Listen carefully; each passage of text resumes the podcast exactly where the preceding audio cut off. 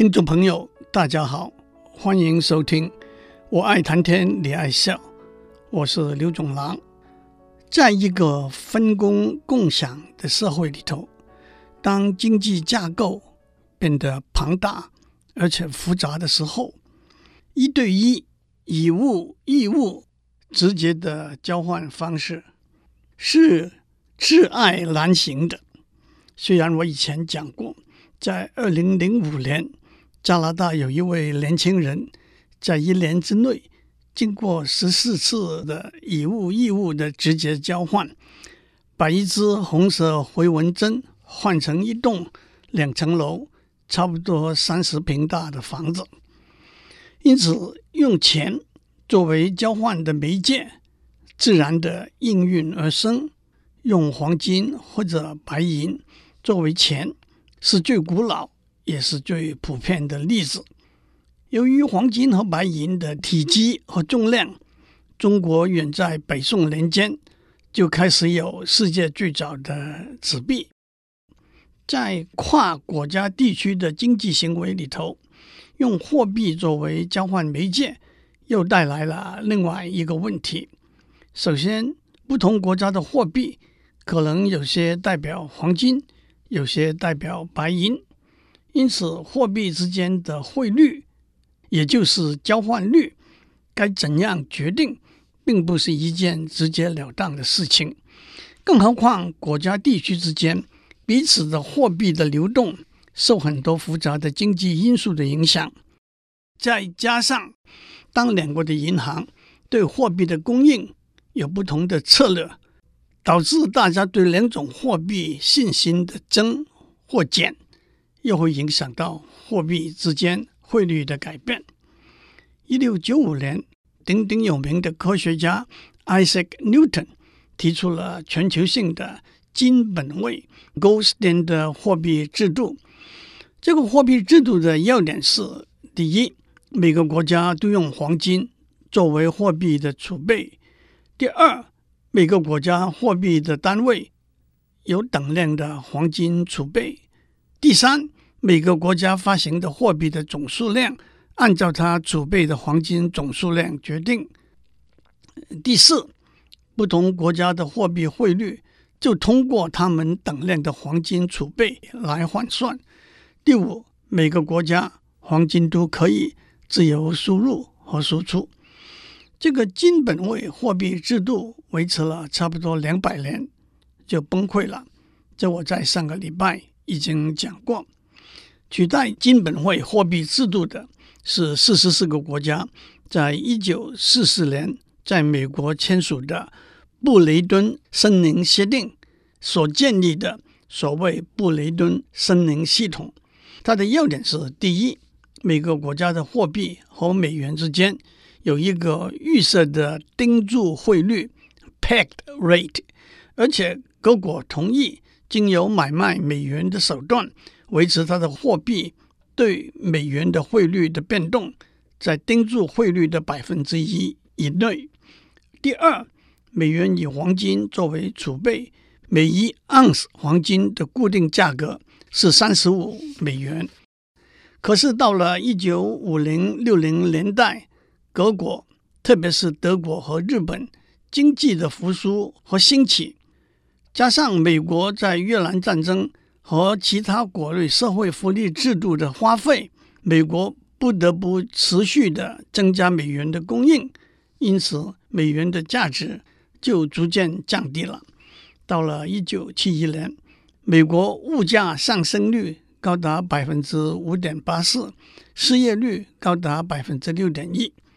那一年的八月十三日，美国尼克森总统单方面的、断然的宣布，美元和黄金脱钩，美国不再依照布雷顿系统的协定接受三十五美元换一盎司黄金的汇率，布雷顿系统也就寿终正寝了。金本位货币制度和布雷顿森林系统先后的崩溃。指出了，在今天庞大复杂的全球经济系统里头，每个国家对自己的货币的供需都必须有灵活的策略，用黄金或者任何实物来做货币的储备的货币制度是不容易行得通的，更谈不到要求全球所有的国家都一致的用黄金或者其他的实体来做货币的储备了。因此，今天各个国家使用的货币都是所谓法定货币 （fiat money）。法定货币由国家政府发行，背后没有黄金或者任何实物来支撑。fiat 这个字源自拉丁文，意思是就是这样。用通俗的语言来说，法定货币就是老子说这是钱，这就是钱。因此，法定货币的价值完全是源于使用者对这个国家政府的信心。自然的，这个信心来自这个国家政府的威望、国力，特别是经济实力。一个国家的法定货币和其他国家的法定货币的汇率，原则上是由整个经济市场来决定，也就是所谓浮动汇率 （floating exchange rate）。美元、欧元、日元、英镑、加拿大元、台币都是浮动汇率的法定货币，但是浮动汇率往往不是一个百分之一百完全自由浮沉的汇率。一个国家的中央银行在必要的时候会经由增加或者减少货币的供应的手段来控制和影响自己货币的汇率，因为这个汇率。对国家出入口的经济行为有相当大的影响。例如，在台湾，中央银行就扮演负责调节台币汇率的角色。在这里头，最重要的一个人物就是有十 A 总裁之称的中央银行总裁彭淮南。在美国，联邦储备系统 （Federal Reserve System） 扮演调节美元汇率的角色。因此，说的精准一点，大多数的浮动汇率都是管理的浮动汇率 （managed floating exchange rate）。倒是加拿大的浮动汇率是一个真真正正的浮动汇率。几十年来，它的中央银行从没有出手干预加拿大的汇率。另外两个有趣的例子是，香港的港元的汇率直接和美元挂钩。每一美元兑七点零八港元，但是有一个可以波动的上下限，七点八五和七点七五，因此这个叫做联系汇率 （linked exchange rate）。而澳门的澳门币不但直接和港元挂钩，甚至以港元作为储备，每一港元兑一点零三澳门元，因此澳门元的汇率。就直接受港元的汇率的影响。既然法定货币的发行不需要任何的储备，当一个国家入不敷出的时候，大量印发货币就成为一个解救方法。但是当货币的供应增加的时候，货币的价值就会降低，物价就会因而上涨。让我趁这个机会澄清一些观念：物价上涨。有许多因素，其中最重要的两个是物的供应的减少和货币的供应的增加，因而导致货币价值的降低。但是我们往往把货币供应的增加、通货膨胀 （inflation） 和物价的上涨混为一谈，虽然两者之间的确有一个密切的关系。所以今天我们会用“通货膨胀”这个词。来自物价上涨，也用通货紧缩 （deflation） 这个词来自物价下跌。让我用一些惊人的数字作为例子。位于南非洲的新巴威共和国，一九八零年独立建国。新巴威的货币建国的时候叫做新巴威元 （ZWD），一个 ZWD 兑一点四七美元。但是连续的通货膨胀，ZWD 变得越来越不值钱。到了二零零六年七月，已经是五十万 ZWD 换一美元了。从数字来看，物价和货币的面值都越来越大，因此新巴威政府就发行了新的货币，叫做 ZWN。一个 ZWN 对一千个 ZWD，其实这也只是一个数字游戏，只不过是从五十万 ZWD 改成五百 ZWN 换一美元而已。可是，一年之后，ZWN 的价值又掉到二十万对一美元了。两年之后，居然掉到七五八五三零零零零。零零零 ZWN 兑一美元，那就是七千五百八十五亿三千万 ZWN 兑一美元。二零零八年八月，新巴威政府又发新的货币，叫做 ZWR，一个 ZWR 对一百亿 ZWN。二零零九年二月，新巴威政府又再发新的货币，叫做 ZWL。一个 ZWL 对一兆个 ZWR，如果从头算起，一个 ZWL 对十的二十五次方个原来的 ZWD。几个月之后，新巴威就干脆停止使用自己的货币，用美元或者其他货币来做交易买卖。我们花了点时间。讲钱作为交易媒介的功能，也讲到怎样建立支持一个货币制度，作为背景资料来讨论一个在二零零九年由一个或者一群匿名者发明的一种货币，叫做 Bitcoin，中文翻成比特币。比特是音译，币是意义。Bitcoin 这个字。来自 bit 和 coin 两个字，而 bit 这个字又来自 binary digit 两个字。bit 这个字是美国普林斯顿大学的统计学教授 John Tukey 创造出来的。这个字第一次正式在文献里头出现，是在信息论 information theory 的鼻祖 Claude Shannon。一九四八年开天辟地那篇论文里头，讲到这里，倒让我剪一个现成的文字游戏。The word bit was coined by Professor John Tukey。coin 这个字作为动词，是制造、发明的意思。让我打一个叉，在文字学里头，把两个字连接成的一个字叫做合成字，Bitcoin。就是一个合成字，其他的例子是 afternoon 下午，dark room 暗房，small talk 悄悄话。中文里头把两个字合成一个词的例子也很多，而且这个词和原来两个字的意思不一定完全一样。聪明来自耳聪目明，演变成头脑灵活的意思。眼镜。就是挂在眼睛前面的玻璃片，眼熟是似乎曾经见过。领袖衣服的领和袖演变成带领表率的意思。眉目是头绪条理的意思。骨肉是亲人的意思。把两个字的部分合起来成为一个字，叫做混成字。Bit 就是 binary。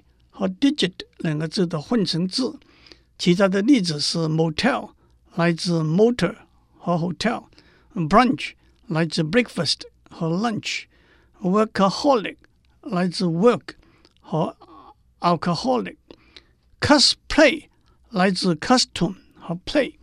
在中文里头，武汉是武昌、汉口、汉阳的混成词。让我们言归正传。我们说，比特币是在二零零九年一个或者一群匿名者发明的一种货币。这个或者这群匿名者使用一个假名 Satoshi Nakamoto，中本哲史。他或者他们到底是谁？目前没有人知道。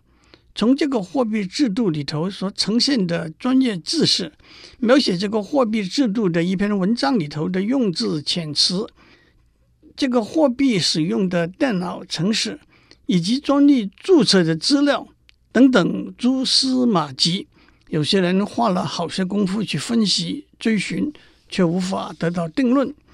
让我首先回答一个很多人会关心的问题：是不是只有国家政府才能发行货币呢？当然不是。货币作为一个交换的媒介，是完全建立在使用者的信心上面。一个例子是百货公司发行的礼券，这些礼券可以到百货公司换取货物，可以送给别人作为礼物，可以卖给别人，也可以拿到百货公司换回现款，这都是建立在消费者对这些礼券的信心上。当然，一个政府发行的货币，原则上有政府的中央银行支持，因此大家对这个货币有信心。不过，这不是一个必要条件。反过来，正如我上面讲过的，辛巴威共和国的例子，即使是政府发行的货币，也因为信心的崩溃而导致整个货币制度的崩溃。接下来有人会问：我们现在有美元、欧元、人民币、台币，林林总总，为什么还要发明新的货币呢？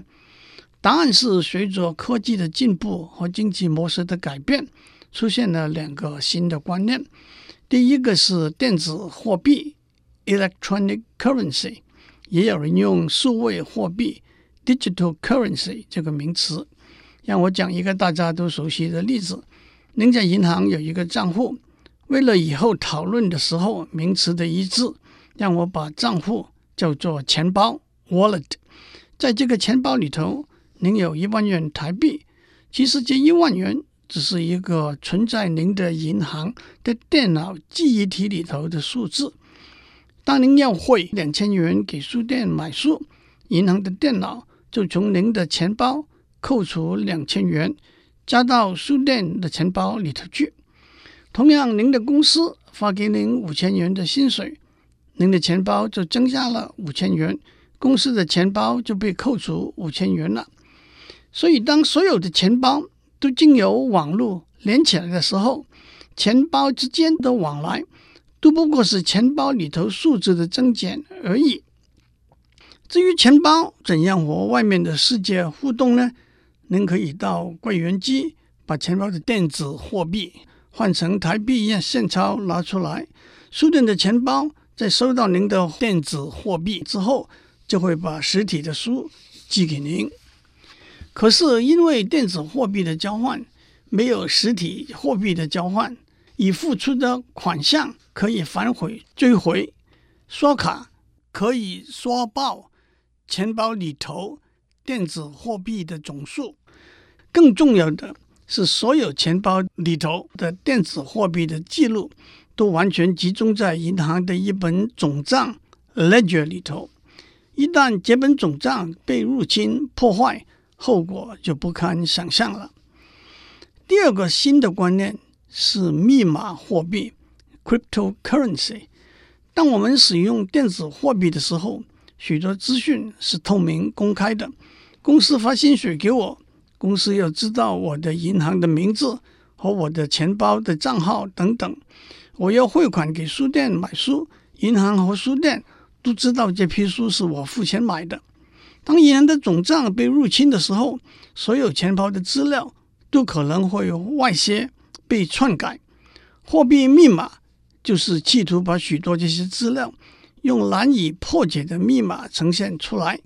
只有知道怎么样解码的人，才能够知道这些资料的内容。Bitcoin 是密码货币的先驱者。这下面我们会从它的技术面看到它怎样解决许多我们讲过的问题。让我也指出，自从二零零九年 Bitcoin 问世以后，现在已经有好几十种相似的密码电子货币在流行使用。一个密码电子货币系统就是许多电子钱包经由网络连接起来，但是它和外界的互动。最重要的问题就是这些货币怎样和现在在经济市场流动的法定货币兑换，换句话说，Bitcoin 和美元或者日元、欧元的汇率是多少？这个汇率是不受任何人、任何单位操控决定的。就像我们上面说的，是一个完全自由浮动的汇率。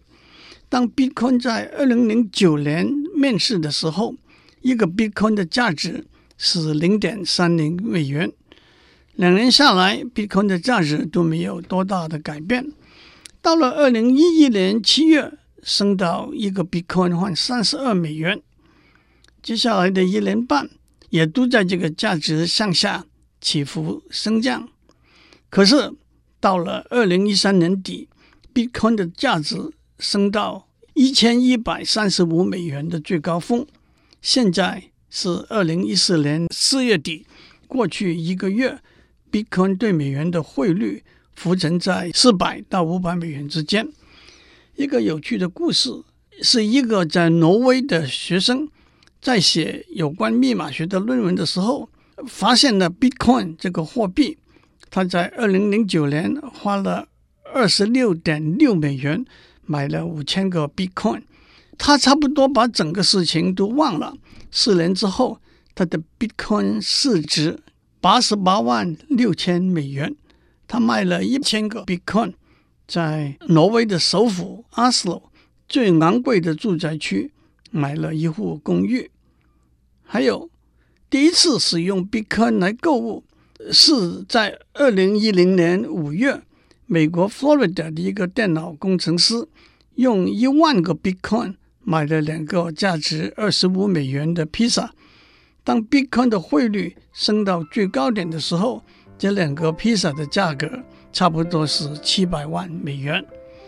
我们就讲到这里，祝您有个平安的一天。